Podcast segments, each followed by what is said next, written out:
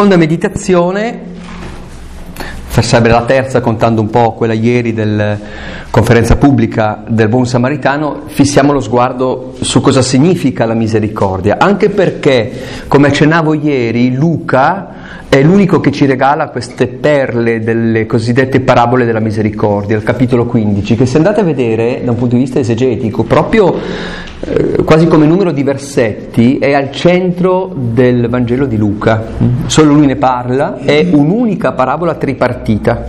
Ma la cosa interessante, se volete ve la andrete poi a vedere, poi io vi lascio gli appunti che sono più ampi di quello che dico, se andrete a vedere una cosa estremamente interessante, la ragione per cui Gesù dice quella parabola.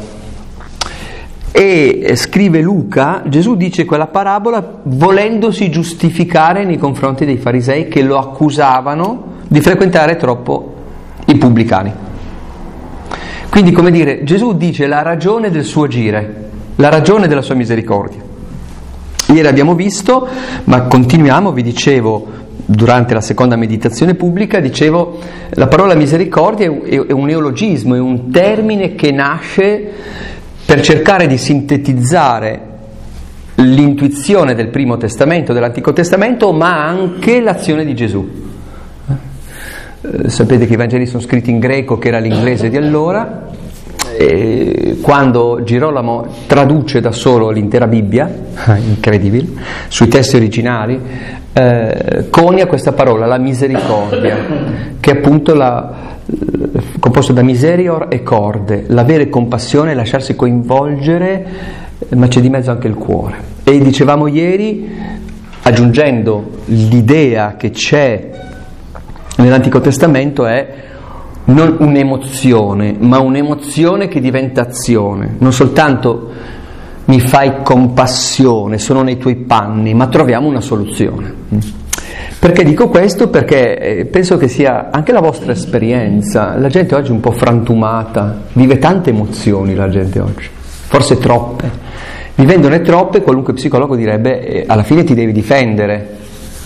Pensate per esempio in questo momento l'odio montante o l'astio eh, nei confronti dello straniero, no? Perché alla fine mi coinvolge, mi metti in crisi, mi obbliga a ripensare, allora trovo soluzioni semplici, eh, ma sono tutti ladri oppure sono qui a mangiarci il pane, cioè non entro nella tua storia, preferisco catalogarti perché è troppo impegnativo. Ecco, la misericordia evangelica è qualcosa di diverso. Gesù viene accusato di essere di manica larga, da ridere questa roba.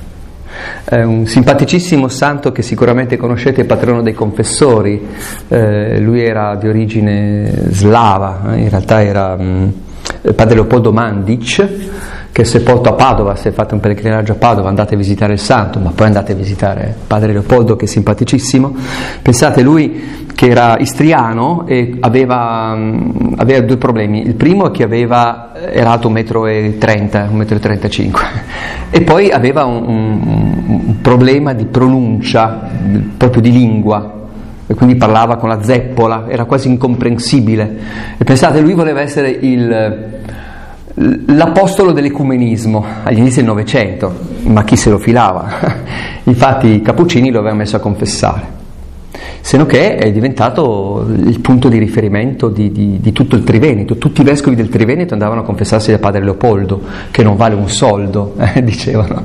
In realtà era una grande anima, ed era una grande anima molto concreta. Stiamo parlando, situate il contesto, eh, siamo tra la prima e la seconda guerra mondiale, quindi vocazioni e conventi che straboccavano, quindi la Chiesa aveva un'autorevolezza, quindi la Chiesa diceva anche un po' riguardo alla vita morale, e lui invece era una persona che guardava l'anima e quindi guardava il cuore delle persone che arrivavano. E i giovani confratelli in convento, questo è un aneddoto che raccontano loro, lui era un, appunto sembrava un, un vecchio confessore un po' rimbambito, per dircela tra noi, eh, lo prendevano in giro e gli dicevano, cioè, facevano intuire che la ragione per cui c'era la fila giorno e notte al suo confessionale è che lui fosse di manica larga, e lo prendevano in giro per questa storia qua. Allora lui, che sapeva parlare eh, soltanto eh, due lingue, non sapeva l'italiano, eh, sapeva il veneto stretto e la sua lingua originale, originaria, ehm, allora quando lui diceva lo prendevano in giro, e gli dicono: che cosa dirà il Signore il giorno del giudizio per essere stato così di manica larga? E lui diceva: guarderò il Signore e dirò: Paron Gesù, eh? padrone Gesù, siete stato voi a darmi il cattivo esempio. E questi zitti, muti e a casa. Cioè eh, dobbiamo, secondo me, proprio in quanto religiosi, in quanto a servizio dei più poveri, degli ammalati, uscire un po' da questa dicotomia: sì, però io sono anche giudice, sono chiamato a dire, a stimolare. Sì, ok, però entriamo prima nella logica di Gesù. Quando siamo lì dentro, abbiamo una vita interiore equilibrata e spessa, saremo in grado di, di non allontanare, di non ferire, di non improvvisarci a fare il Padre Pio che caccia la gente, eh? ma eh, di assumere tutto il rischio della misericordia, perché la misericordia è rischiosa. È rischioso. Allora proviamo a leggere. Quindi la ragione per cui Gesù dice questa parabola tripartita, la pecora perduta, la moneta smarrita e il figlio prodigo o il padre misericordioso, io a suo tempo l'avevo ribattezzata il padre prodigo, è per rendere ragione di quello che fa, di quello che fa. Tralascio la pecora smarrita, mi piace molto perché Gesù esordisce dicendo: chi di voi, se ha cento pecore e ne perde una, non lascia le novantanove per andare a cercare quella smarrita? E io rispondo: nessuno. Ma sei scemo? Chi di noi prende questo rischio? Coltiviamo le novantanove. Adesso lo dico, ogni tanto io vi dico qualcosa di birichino, ma prendetemi come sono. A volte un po' l'impressione che nella chiesa c'è rimasta una pecora, le novantanove sono andate, e cosa facciamo? Alziamo il recinto così non scappa. Non è quella la logica del pastore. E dopo averla raggiunta se la carica sulle spalle. No, io dopo averla raggiunta, che ho perso una giornata a cercarla, sono stanco, sfinito, la riempio di botte e poi la riporto a casa. La logica di Dio è invece, è un'altra. Non si dice la ragione per cui si è smarrita. Matteo nel capitolo diciotto riprende la stessa parabola eh, e fa una distinzione fra smarrita e perduta. Cioè Dio va a cercare, e se dovesse ritrovarla, dice Gesù in Matteo, quindi dire non è scontato, ma se dovesse ritrovarla, eh, che non si è persa, è smarrita ma non si è persa, fa più gioia che le altre novantanove che non si sono mai mosse.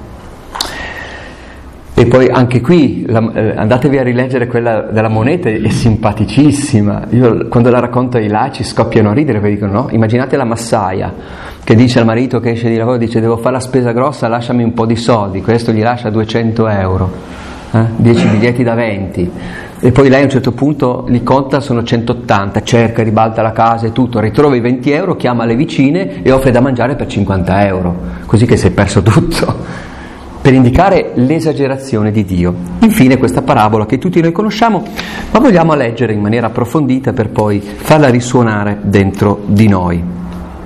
Voi sapete che Luca, che scrive il suo Vangelo eh, tendenzialmente fra il settanta e l'ottanta dopo Cristo, fa copia e incolla di Marco mh? e poi aggiunge le sue fonti, e poi probabilmente una fonte in comune con Matteo che non sappiamo quale sia, la famosa fonte Q, che alcuni dubitano sia mai esistita. Eh, però dietro Luca c'è Paolo.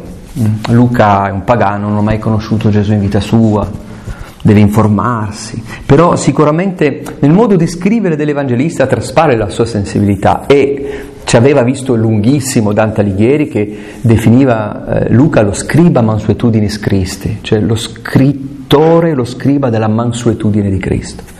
E in questa perla che è il capitolo quindici emerge proprio la sensibilità di Luca, che quando racconta la parabola di Gesù ovviamente eh, lascia venire fuori tutto il, tutte le ragioni di Gesù sul suo atteggiamento.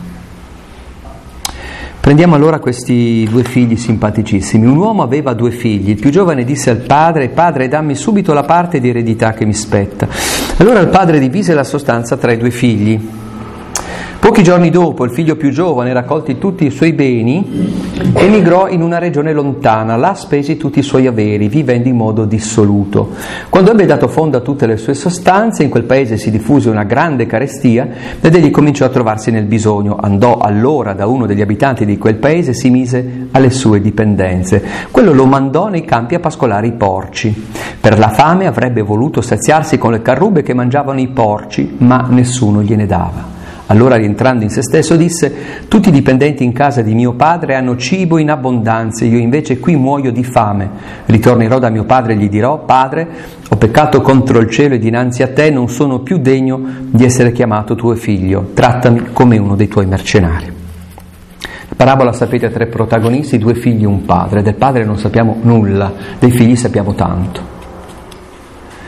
Eh, è interessante, ci tengo a dirlo questo come appassionato della scrittura. Guardate che noi a volte abbiamo un approccio un po' moralistico alla Bibbia. eh? Gesù non sta raccontando questa parabola per dire chi è bravo e chi è cattivo qui dentro, sta raccontando un evento, un fatto, e emerge chiaramente, eh, è semplice l'identificazione. Ieri sera dicevo, eh, la parabola ti lascia libero, trovati lì dentro se vuoi, se sei figlio numero uno, se sei figlio numero due, o se decidi di essere padre, forse un po' tutti e tre insieme.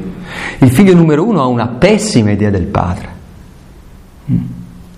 Tra l'altro, tutto il contesto della parabola non ci dice che il padre sia veramente come il figlio numero uno se lo immagina. Sembra essere un piccolo proprietario terriero che ha un'azienda, che lavora lui insieme agli altri, ha i figli, ha dei dipendenti, però sembra proprio una bella persona questo padre. Ovviamente l'identificazione con Dio è immediata, però il figlio numero uno ha un'idea un po' tipica dell'adolescente: eh? se Dio esiste io sono rovinato, se Dio esiste mi impedisce di fare delle cose, se Dio esiste io non posso realizzare quello che sono, quello che voglio. Guardate, è a tutt'oggi ciò che pensa la stragrande maggioranza delle persone. Cioè, la stragrande maggioranza delle persone che incontro pensa: Dio forse c'è, e se c'è devo un po' tenerne conto. Molta gente pensa che sarebbe molto più bello vivere una vita dissoluta, eh, fregarsene di tutti, eh, essere pieni di soldi, non avere nessun ritegno negli affetti. Però io sono virtuoso e mi comporto bene, quasi come se il peccato fosse meglio, però io ci rinuncio.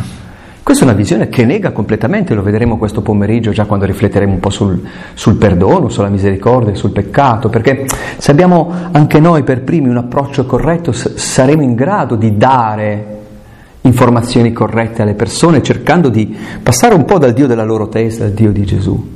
Qui sicuramente non ci è dato di capire il perché, ma il figlio minore pensa che il padre sia uno che lo castra. È un po' l'idea di Erode, avete presente Matteo capitolo due? Quando arriva è nato un re, come è nato un re? Sono io il re. Ed è esattamente, quando io eh, commento quella pagina, è esattamente quello che viviamo noi: come Dio è il re, sono io il re della mia vita. Che c'entra Dio? Dio è un concorrente, quindi al limite mi alleo perché mi dia una mano, ma questo nega completamente il volto del Dio di Gesù. Allora è interessante quello che fa. Subito chiede: dammi subito la parte di eredità che mi spetta. Ora vi posso garantire che in nessun diritto, diritto romano, diritto anglosassone, diritto degli, dell'antichità, si può pretendere l'eredità prima che il padre muoia. Quest'uomo sta augurando, questo ragazzo augura la morte del padre. Questo ragazzo dice: guarda, meglio che tu non ci sia. E poi soprattutto dice una castroneria: nessuno, a nessuno mai spetta un'eredità. Se nostro padre e nostra madre prima di morire dicesse: boh, io ho lavorato tutta la vita, mi faccio tre volte il giro del mondo, vendo la casa di proprietà, mi mangio tutto, bravo papà, brava mamma, fai bene, non è che mi spetta qualcosa, non c'è scritto da nessuna parte. Invece lui pretende. È interessante perché trovo un'analogia molto forte col mondo di oggi. Pensateci un po', voi che vivete in situazioni anche particolari. Il mondo di oggi vuole fare a meno di Dio, ma pretende di mantenere in piedi tutto quello che c'è rispetto a Dio. Esempio, come dice benissimo un filosofo che amo tantissimo, che è Friedrich Nietzsche, in un suo libro terribile che si chiama L'Anticristo. Eh, immagina, lui che dice, perché l'uomo sia veramente se stesso bisogna cancellare l'idea di Dio, uccidere Dio, è il superuomo. Poi sappiamo che il nazismo ci ha ricamato sopra, ma Nietzsche non, non era sicuramente nazista. Beh, è interessante perché eh, in quel libro a un certo punto c'è il folle che entra nel consesso dei savi, degli intelligenti, che stanno discutendo. Il folle dice: ma avete ucciso Dio e continuate a mantenere tutto come se nulla fosse cambiato, le stesse leggi, le stesse norme, la stessa morale, la stessa etica. Ma se Dio è morto non c'è più il centro dell'universo. Oggi a volte un po' questa impressione qui, pensate un po' anche intorno a noi. Dio non, non importa, però poi si fanno le grandi battaglie per la giustizia, eh, per la tutela dei piccoli, che sono cose giuste, ma c'è proprio una sconnessione logica. Cioè, in base a che principio non possiamo essere lupi gli uni con gli altri, se Dio viene tolto da ogni riferimento? Eh, questo figlio fa così, pretende l'eredità, pretende l'eredità, ma vuole uccidere il padre. E la cosa interessante è che il padre divide le sostanze tra i due figli, ve lo dico perché sono andato a informarmi a suo tempo, eh, due terzi al figlio maggiore e un terzo al figlio minore, quella era la proporzione. Quindi dice, ok, anticipiamo, facciamo, non è dovuto, non è detto, ma lo faccio, perché forse in qualche modo cerca di arginare questa deriva del figlio, ma ovviamente non è così. Pochi giorni dopo il figlio più giovane, raccolti tutti i suoi beni, emigrò in una regione lontana, pochi giorni dopo. Finalmente è libero, ed è impressionante questo voler porre una distanza enorme, lontano. Basta, non voglio avere nulla a che fare. Bene, auguri, auguri. E lì sperpera tutti, i suoi, sappiamo benissimo la storia. Se non che non sempre va bene. Come vi dicevo ieri, in questa logica di libertà che emerge dalla scrittura, perché Dio ci ama talmente tanto che ci lascia anche liberi di, di non sceglierlo, di non averci a che fare, però non sempre le cose vanno bene. E d'altronde, guardandoci intorno, mi riferisco in particolare al mondo occidentale. Io non so voi che impressione avete, però io non ho l'impressione che la gente stia meglio. Eh. Ogni tanto dico, ci siamo finalmente liberati dell'opprimente morale cattolica, ma anche in Italia, cioè intendo dire, se siete un po' delinquenti, se per esempio rubate, avete solo avete una probabilità su dieci di essere scoperti, mica male. Dal punto di vista affettivo, ma chi è che vi viene a dire qualcosa? Cioè, mi spiegate? Sì, nei paesini piccoli la gente morbora, ma neanche più quello. Nella grande città, che tu abbia eh, dieci uomini, dieci donne, o che, ma chi gliene importa qualcosa, a meno che tu non sia uno stupratore di bambini, intendo dire. Cioè, c'è molto disincanto in giro. Come dico sempre, ci siamo un po' liberati dall'opprimente morale cattolica, ma avete la percezione che la gente sia più felice, più contenta. Mi sembra che i problemi si sono triplicati in sensi di colpa, in giri di testa, in depressione, eccetera eccetera, forse perché manca questo riferimento ultimo. Certo che poi, adesso parlo ai dei religiosi, dobbiamo interrogarci serenamente, senza parlare dei nemici della Chiesa, se siamo riusciti veramente a comunicare il volto misericordioso del Padre. Quindi Eh, come dire, non è una sottile vendetta di dire ah, ah, vedi, il mondo va, va a rotoli perché lo dicevo io, no? Sì, quindi il figlio dilapida tutto. Eh, probabilmente non era neanche tanto esperto nelle finanze, quindi fa dei pasticci. E c'è questa scena straordinaria, bellissima, che conosciamo tutti. A un certo punto è talmente malmesso, anche gli amici sono spariti, ovviamente, eh, e fa il dipendente, era figlio, diventa servo, era figlio e diventa servo. Arriva la fame, e c'è questa descrizione che mi ha sempre molto interrogato. Per la fame avrebbe voluto saziarsi con le carrube che mangiavano i porci, ma nessuno gliene dava. Io ricordo bene perché ogni tanto passo le notti insonni a pensare a dei brani, e non mi tornava questa cosa qua, quando ho scritto questi appunti qualche anno fa, per l'anno della misericordia. Immaginatevi la scena, sei diventato pastore di porci, che non è proprio, poi vi immaginate per, per un ebreo in cui il maiale non è esattamente un animale, eh?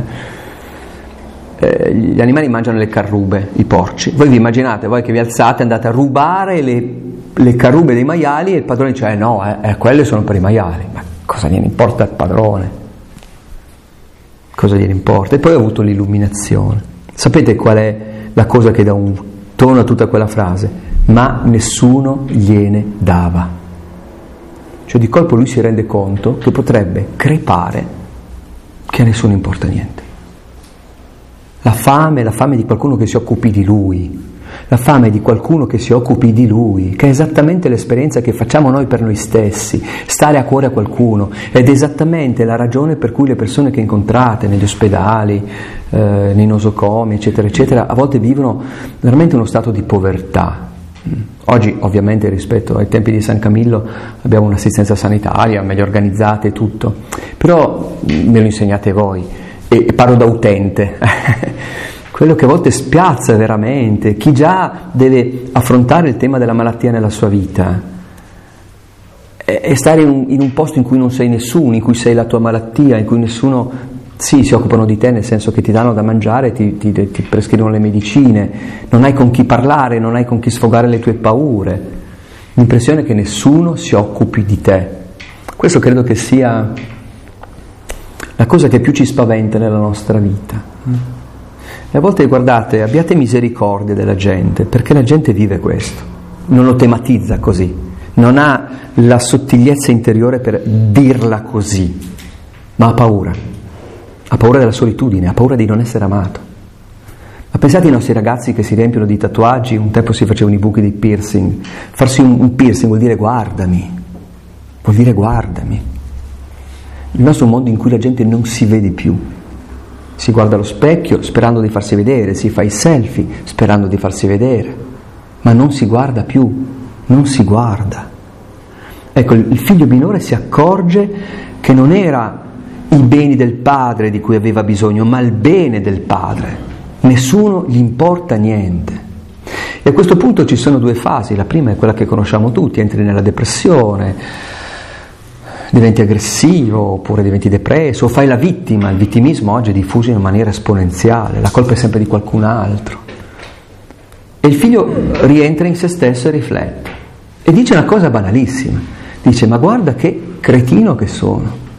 Cioè, a casa mia, anche l'ultimo dei servi, io ero figlio, adesso sono qui a servizio, al pane tutti i giorni. Io non ho neanche il pane, cioè, oppure fare una, oppure fatto un, un affare sbagliato, per cui sono entrato a servizio e non ho pensato di dire sì, ma voglio il pranzo compreso. Peggio non potrebbe andare. E prende una decisione. Dice: vado da mio padre, dico: padre, peccato contro il cielo, trattamento. Eh, prende tre scelte. Uno, di alzarsi e di andare dal padre. Due, di dirgli: guarda, ho proprio sbagliato. Tre, la punizione: trattami come l'ultimo dei tuoi servi. Tenete a mente questo perché ci, ci è utile dopo. Ora, io ricordo quando ero giovane, pieno di gioia, come direbbe Papa Benedetto, che questa figura del figlio minore non mi tornava. Perché? Avete presente anche nella liturgia, no? I canti: mi alzerò e andrò da mio padre. Insomma, abbiamo fatto diventare eh, questo ragazzo l'emblema del pentimento. Ora voi leggete e vedete che di pentimento non c'è traccia, non c'è traccia di pentimento. C'è la consapevolezza di essere un cretino. Mm. Quando pensavo questa cosa mi sembrava un po' forte, poi quando ho letto in un commento che l'ha detta anche Papa Benedetto mi sono rilassato. Non è pentito, ha fame, non è pentito, anzi, ha ancora un'idea talmente sbagliata del padre che pensa di intortarlo. Dice: no, ma papà ha un cuore tenero, adesso io vado, è vero, ho fatto una stupidaggine, però io adesso vado, faccio il penitente, vedrai che poi alla fine ha fame. Ma la cosa straordinaria, come vedremo, è che il padre lo prende così com'è. Perché vi dico questo? Le ragioni per cui rientriamo in noi stessi non sono sempre nobili. Eh. Le ragioni per cui ci rendiamo conto che il nostro modo di affrontare la vita probabilmente non va tanto bene, non è perché siamo virtuosi, siamo onesti. A volte è per fame, per fame interiore. Ma la cosa straordinaria qual è? Che a Dio va bene così. Non importa la ragione, purché torni, come dirà il padre al figlio maggiore.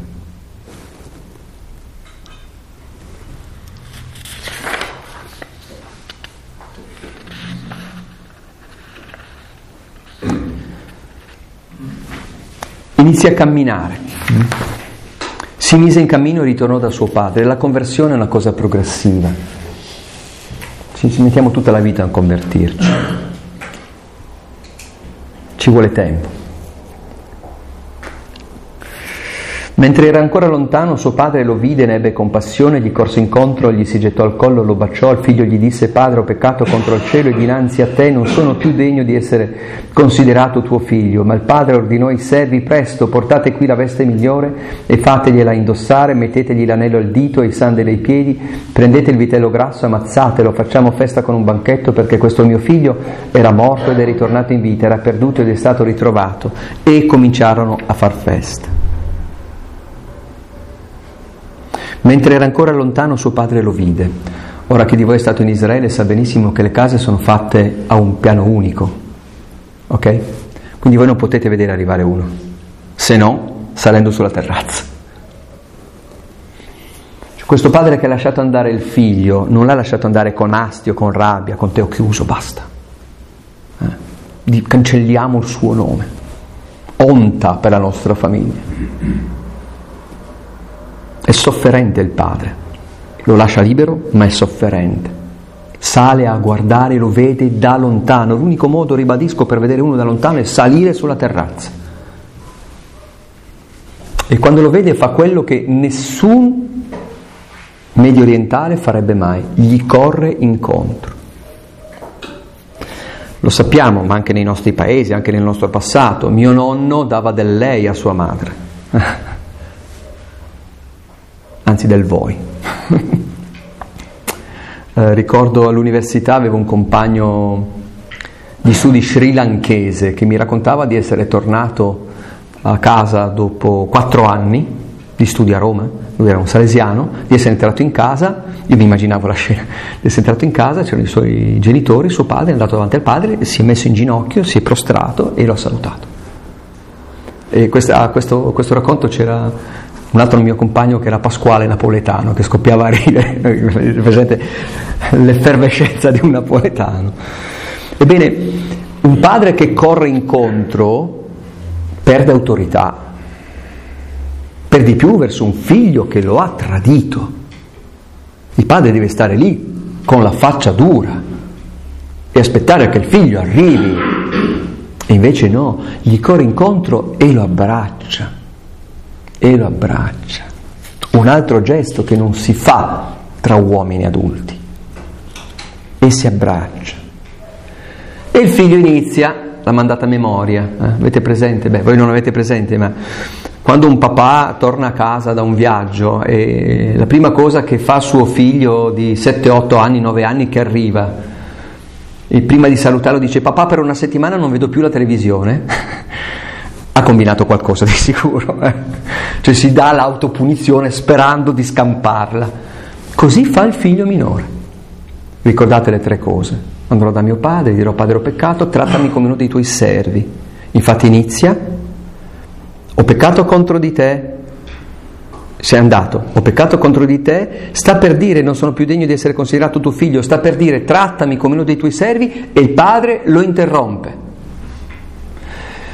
Questa riflessione eh, l'ho, l'ho condivisa un giorno da un caro amico prete di Genova, Don Valentino si chiama, e mi è piaciuta molto e ve la condivido, non è farina del mio sacco, ma nella Chiesa funziona così, che si saccheggia purché la parola passi. E lui diceva: noi possiamo far tutto con Dio, pentirci, tornare sui nostri passi, ma non possiamo mai dire a Dio cosa deve fare di noi, mai. E infatti il, pa- il padre lo fa tacere, lo fa tacere e gli dice il contrario di quello che il figlio stava per dirgli. Ritorna a essere figlio. La veste, i sandali, la cosa peggiore è l'anello, l'anello è il sigillo, il sigillo era quello con cui firmavi gli assegni, cioè ma fammi capire, ti ha appena dilapidato tutto e tu gli ridai la firma in banca? Sì, sì, sì. E poi chiami i servi, fa ammazzare il vitello grasso.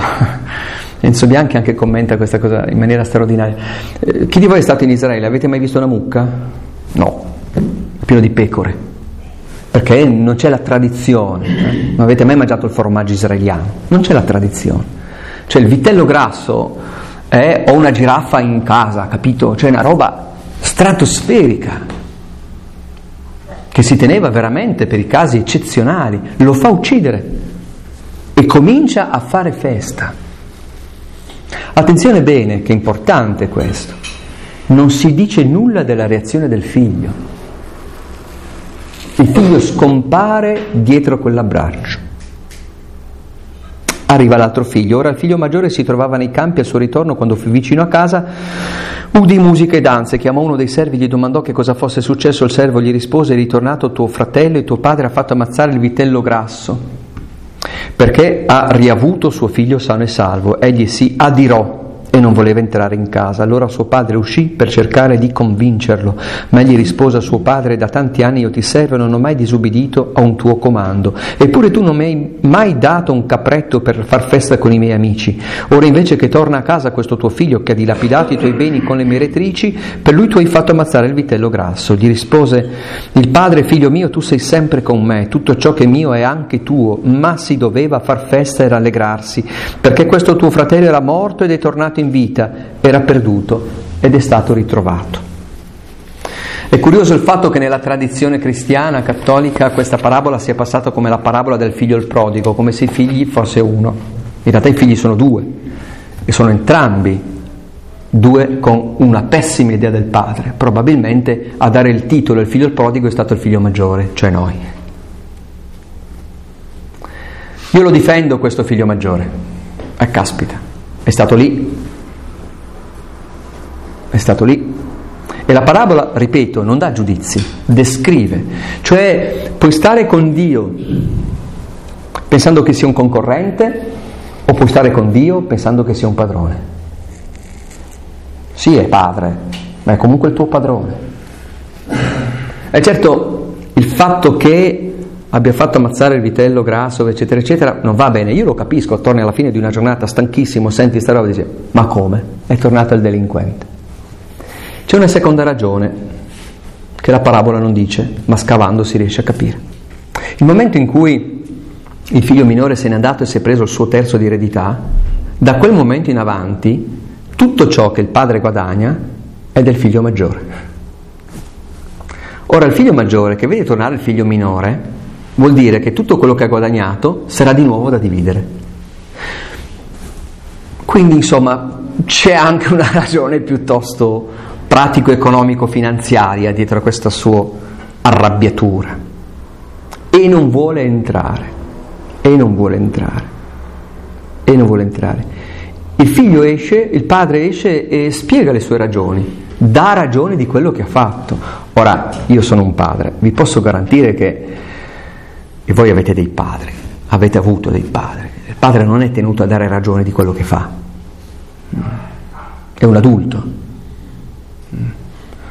Io probabilmente sarei uscito fuori, avrei dato due schiaffi al figlio maggiore, avrei detto: adesso entra, poi ne parliamo. Invece no, il padre di nuovo si mette in discussione, spiega le sue ragioni, dà ragione al figlio maggiore, dice: ah, hai ragione, hai ragione, però, però, eh, invece, però, questo tuo fratello era morto. È interessante il dialogo del figlio maggiore, non è suo fratello, è tuo figlio. E poi c'è questa cosa bellissima, che ha dilapidato i suoi soldi con le escort. Ora, se andate a leggere la parabola non si dice niente del genere, però lo insinua, non si sa mai, tu spargi un po' di pettegolezzo, fa più effetto, no? Fa più effetto. E poi c'è soprattutto la ragione di tanto astio, e questo forse un po' mi riguarda e ci riguarda. Io sono con te sempre e non mi hai mai dato neanche un capretto per fare festa con i miei amici. Io so per certo, non chiedetemi come, ma so per certo che il padre ha risposto: me l'avessi chiesto, me l'avessi chiesto. Avete presente quelle situazioni, a volte dinamiche familiari, in cui uno si costruisce tutto un castello e fa e le reazioni e tutto, e poi ne parla all'altro e dice: ma prego, i nostri giri di testa. Bastava chiedere, dice il padre, tutto quello che è mio è tuo, non me lo devi chiedere un capretto, te lo prendi. Che idea hai di me? Che idea hai di me? Ecco, allora tiro le file e concludo. Gesù cerca di dare ragione del suo comportamento, anche lui. Potrebbe dire ai farisei: ma fatevi gli affari vostri. Ah no, tu frequenti i peccatori e i pubblicani, ma fatevi gli affari vostri. In realtà Gesù cerca di dare ragione del suo comportamento. Figlio numero uno che ha quest'idea di Dio come di un concorrente. Ora, può succedere anche a noi. Abbiamo dato la nostra vita al Signore, o così pensiamo di aver fatto.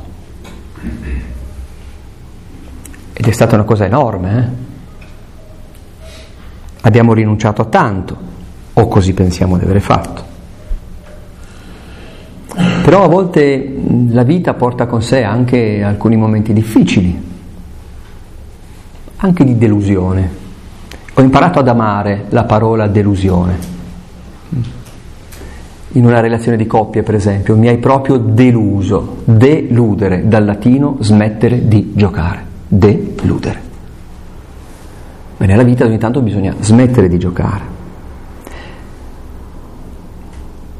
Parlo molto francamente, come vedete. Però può succedere che nella nostra vita spirituale interiore a un certo punto siamo un po' delusi.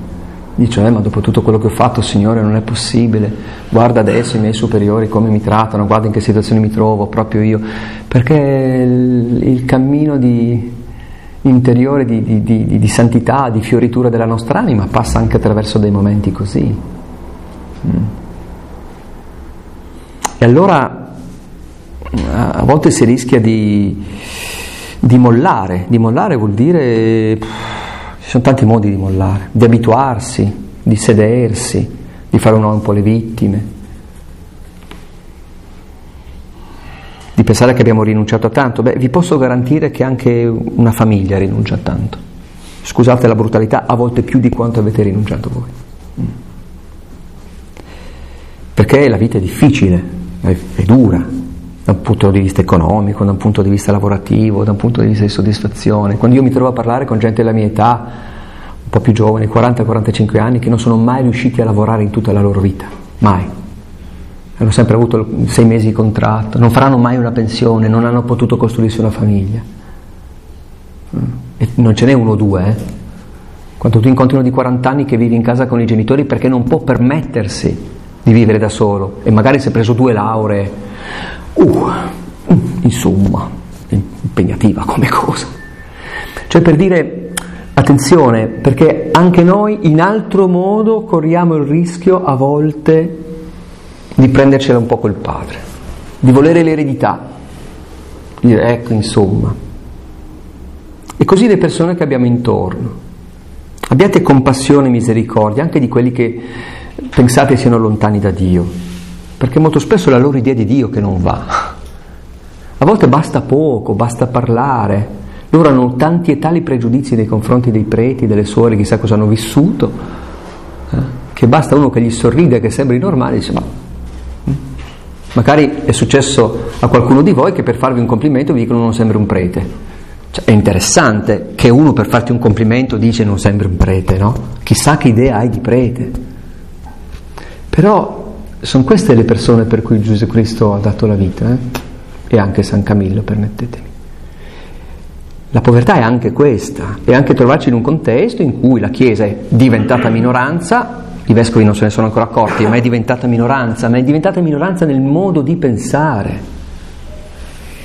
È una grandissima opportunità che abbiamo noi oggi, come i primi cristiani, un po' più difficile perché stiamo parlando a gente che crede di sapere.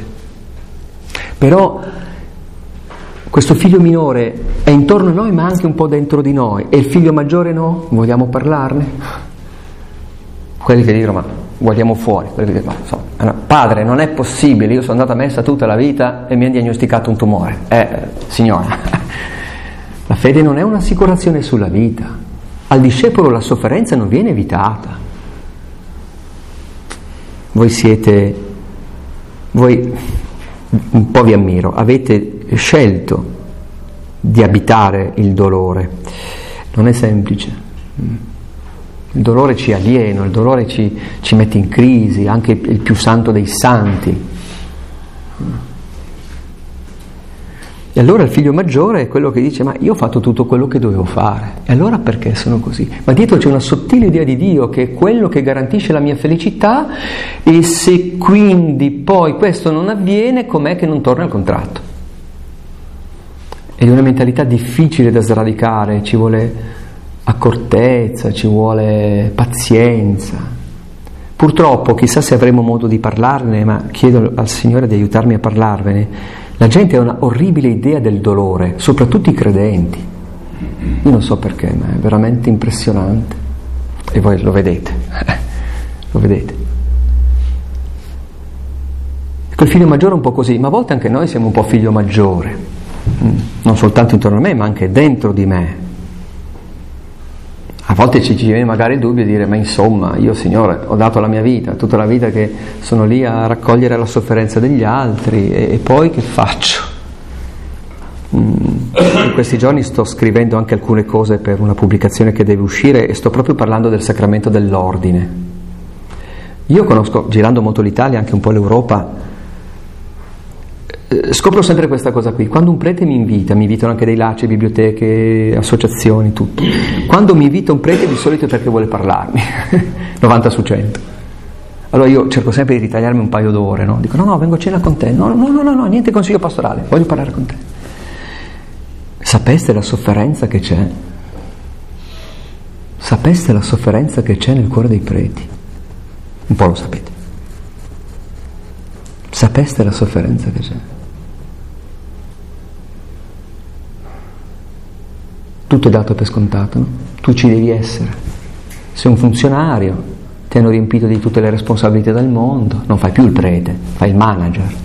Hai voglia di dire: non è così, le strutture ci sono, prima c'era una parrocchia, adesso ne hai tre, e la gente non capisce. Io sono uno di quelli che pensa, poi tanto dopodomani me ne vado, potete anche cancellarmi dalla vostra vita, che la mancanza di vocazioni c'è un gran dono di Dio, eh? Perché io voglio vedere le nostre comunità che fanno le petizioni per avere il prete e poi la lasciano marcire in una casa parrocchiale, perché quello succede. Se abbiamo proprio perso il senso del Vangelo, della comunità. Allora io lo capisco che un prete a un certo punto sbrocchi, che si metta a collezionare casule e a fare i riti antichi perché quello gli dà un'identità, lo capisco. Lo capisco anche che magari eh, prenda una brutta deriva coi soldi. Mm. Oppure oggi ci sono mille possibilità. Lo capisco, mi fa tenerezza e lo capisco. E c'è un po' questo dire: ma insomma, io ho dato tutto e poi. Eh? C'è una sproporzione, un momento delicatissimo che stiamo vivendo nella Chiesa. Ma forse il Signore ci sta dicendo qualcosa. Però ora smettiamola di guardare questi due idioti e guardiamo il Padre. Perché noi oggi siamo qui a fissare lo sguardo su di Lui. E a me mette i brividi un padre così. Eh? Un padre che accetta che i figli abbiano una orribile idea di Lui. Non cade in depressione il padre, non fa la vittima dopo tutto quello che ho fatto per loro.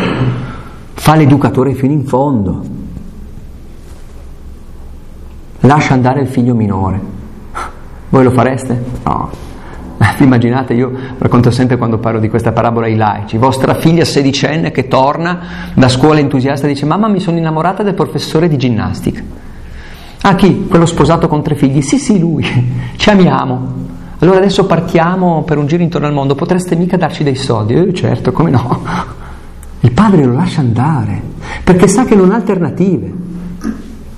Corre un rischio educativo. Corre un rischio educativo, può perderlo. Matteo diciotto: e se ritrova la pecora smarrita, può anche darsi che non la trovi, ma se dovesse mai ritrovarla, fa festa. Il rischio educativo c'è sempre. Io vedo un padre che scruta l'orizzonte aspettando il figlio, che, che perde l'apparenza della dignità, è questione di principio per abbracciarlo. Io vedo un padre che restituisce dignità al figlio, vedo un padre che esce fuori a convincere il figlio maggiore spiegando le sue ragioni anche quando non dovrebbe. Ecco, Dio è così, sta dicendo Gesù ai farisei. Certo, i pubblicani, Matteo e i suoi amici che lo hanno invitato a cena, perché avviene subito dopo questa parabola. Magari poi il giorno dopo tornano a fare il loro lavoro e tutto. Quindi è un rischio che corre Gesù, rischio di non essere capito, manipolato. Pensate appunto l'anno della misericordia, la gente dice eh, ma così è troppo facile, allora io faccio nella mia vita tutto quello che voglio e poi tanto Dio mi perdona. Bella idea di Dio, complimenti. Come se dicessi, poiché questo mio fratello si fida ciecamente di me, beh, meno male lo posso fregare. Complimenti. Bella idea di Dio, è bella idea di peccato, proprio bella, proprio evangelica. Però certamente i pubblicani che si convertono sono molti di più di quelli che si convertono sentendosi giudicati dai farisei. Nessuno si converte sul giudizio, sapete? Nessuno. Se Gesù avesse detto a Zaccheo, capo dei pubblicani, e avesse detto: Zaccheo, so che sei un ladro, se restituisci quello che hai rubato e dai quattro volte tanto e metà lo dai ai poveri, io verrò a casa tua. Se Gesù avesse fatto così, vi posso garantire, Zaccheo non sarebbe mai sceso da quell'albero, mai, perché si sarebbe sentito giudicato. Qui, ma ne parleremo questo pomeriggio, ve lo anticipo, non lo so, io leggo la scrittura, poi possiamo parlare, però ripeto, provate ad andare all'essenziale, quello che lo Spirito vi suggerisce. Noi abbiamo un po' questo schema teologico un po' superato, no? Io sbaglio, pecco, mi pento, Dio mi perdona. Nel Vangelo non c'è scritto questo. Nel Vangelo c'è scritto: io pecco, Dio mi perdona, di conseguenza mi converto. Cioè, talmente inatteso il perdono di Dio, il rischio di Dio, che questa cosa mi, mi butta per aria. Zaccheo, in greco c'è scritto letteralmente, cadde dall'albero come una pera matura. È questo che Gesù sta dicendo ai farisei, è questo, ed è questo il Dio di Gesù, un Dio che corre questo rischio educativo. Cosa fare in questo tempo? Io, in fraternità, poi fate quello che volete, siete liberi, adulti, vaccinati, e questo non è un collegio, io vi suggerirei di regalarci un'oretta di silenzio e di meditazione, tanto avete tutto il tempo poi per chiacchierare, per passeggiare, per fare, no? In cui riprendiamo in mano questo brano e lo leggiamo rivolto a noi, e vi invito a porvi due domande in particolare